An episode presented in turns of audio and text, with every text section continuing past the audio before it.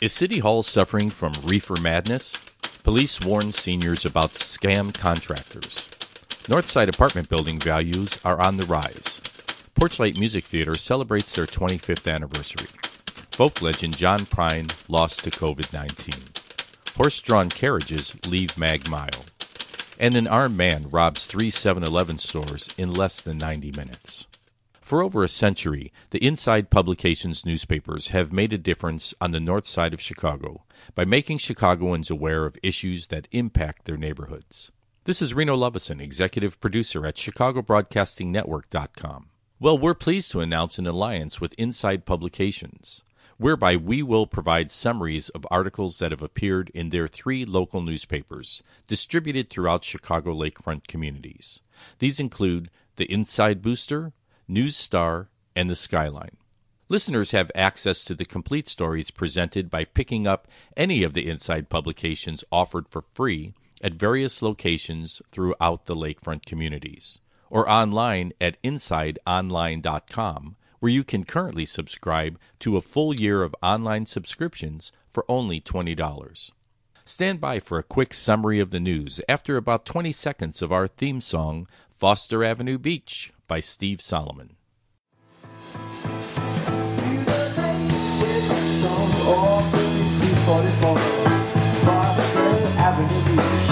Yes, I took it to.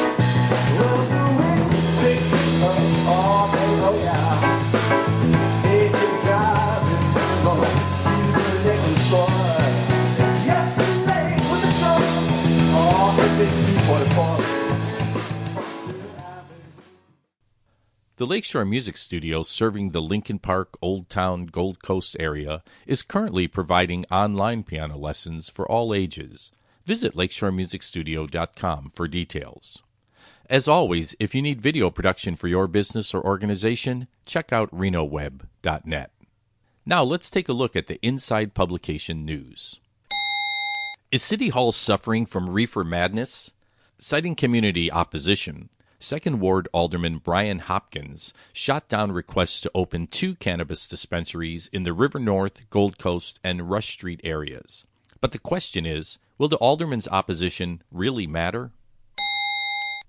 A Cook County Chicago Circuit Court judge has postponed the annual tax sale of delinquent properties scheduled to begin May 8th because of the coronavirus pandemic. Don DeBat says Northside apartment building values are on the rise despite the economic downturn, while John Irwin reports that most of the current activity is in homes priced under $1 million. Luxury buyers seem to be waiting for the situation to stabilize. Get the full story by reading the Inside Booster online. Reporter Katie Fritz tells us that plans were filed with the city in January for construction of a new skyscraper just off the Mag Mile east of the Gothic Tribune Tower. When it's finished, Tribune Tower East will be Chicago's second tallest building. The Inside Booster continues to cover details of the Section 8 low income housing project proposed to be erected in Lincoln Square on a piece of property north of the Western Brown Line L stop. Well, City Hall announced this year's winners of the federally backed low income housing tax credits, and the Section 8 housing project proposed by Alderman Matt Martin for Lincoln Square did not make the list. Inside Publications will continue to keep you posted on this project. In the meantime, an historic SRO hotel providing 148 desperately needed affordable housing units for some of Chicago's most vulnerable residents reopens at 111 West Division Street. Legendary singer songwriter John Prine succumbs to his illness after suffering with COVID 19.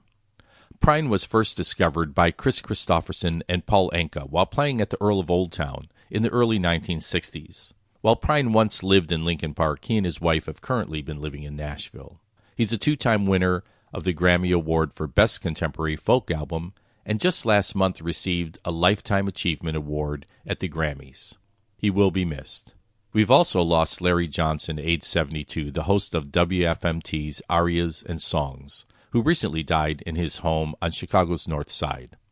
Baby boomers will be saddened to learn of the death of veteran Chicago radio jock Clark Weber, who introduced the Beatles on stage here in 1965 at their historic Comiskey Park concert. Porchlight Music Theater celebrates their 25th anniversary. While Steppenwolf Theater Company's new 50,000 square foot building on North Halsted Street will feature a 400 seat theater in the round, and also an education floor with classrooms and workshops, as well as a new bar and sidewalk lounge. In her column, Felicia Dechter tells us about her enjoyable trip to the Andersonville Galleria 5247 North Clark Street before the stay at home order took effect. And that Jackie Taylor, founder of Black Ensemble Theater, once again has written a show that is powerful, compelling, and addresses racism and hatred head on. We'll all look forward to when the stores and theaters are back in full swing again. Before that happens, be sure to subscribe to this podcast wherever you like to listen to podcasts, not only to hear the inside news summaries, but also to listen to the Chicago Broadcasting Network.com podcast theater reviews. Police are warning residents about a door to door wandering contractor scam that's been targeting mainly senior residents. According to police, the individuals pose as contractor or utility workers, often knocking on doors to offer residents repair work. If you see or hear something that doesn't seem right, talk to a neighbor. If you feel threatened, intimidated, or know that you are a victim of a scam, call 911. A Lakeview woman said a man she knows swung a baseball bat at her while another woman stole one of her dogs. An armed man robbed three 7 Eleven stores in less than 90 minutes, March 24th. The crime spree stretched from Lincoln Park to Logan Square to Little Italy. A Chicago woman stole hand sanitizers, protective masks, and patient property from rooms at the University of Chicago hospitals March 19th. Police are looking for an arsonist who witnesses say intentionally set a Wrigleyville 3 flat ablaze March 17th. Felony charges have been filed against a man who police say fired a shotgun through the floor of an apartment on the 1600 block of West North Avenue, much to the surprise of the woman who lived downstairs.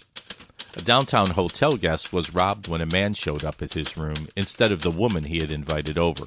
Oops. The Standard Club was founded by the barons of Chicago commerce in 1869. The Fields, Pullmans, and Farwells were front and center in this era of Chicago high life. The club offered camaraderie, connections, and most of all, privacy for its members. The historic Standard Club will close May 1st. Some say horse drawn carriages don't belong on congested Gold Coast streets. Others say it's cruel. For Alderman Brian Hopkins and Brendan Reilly, it's both. The two have backed a ban that would start January 1st, 2021. Get the complete facts about each of these stories and more by picking up a free copy of Inside Booster, News Star, or The Skyline. Go to InsideOnline.com to find a distributor near you or to subscribe to the newspaper's online edition. This is Reno Lovison, executive producer at ChicagoBroadcastingNetwork.com. If you like this podcast, be sure to like, share, or subscribe. Just search Chicago Broadcasting Network on Spotify, iTunes, or wherever you like to listen to podcasts, or visit ChicagoBroadcastingNetwork.com. Thanks to Inside Publications for access to the news and to Steve Solomon for the use of Foster Avenue Beach as our theme song.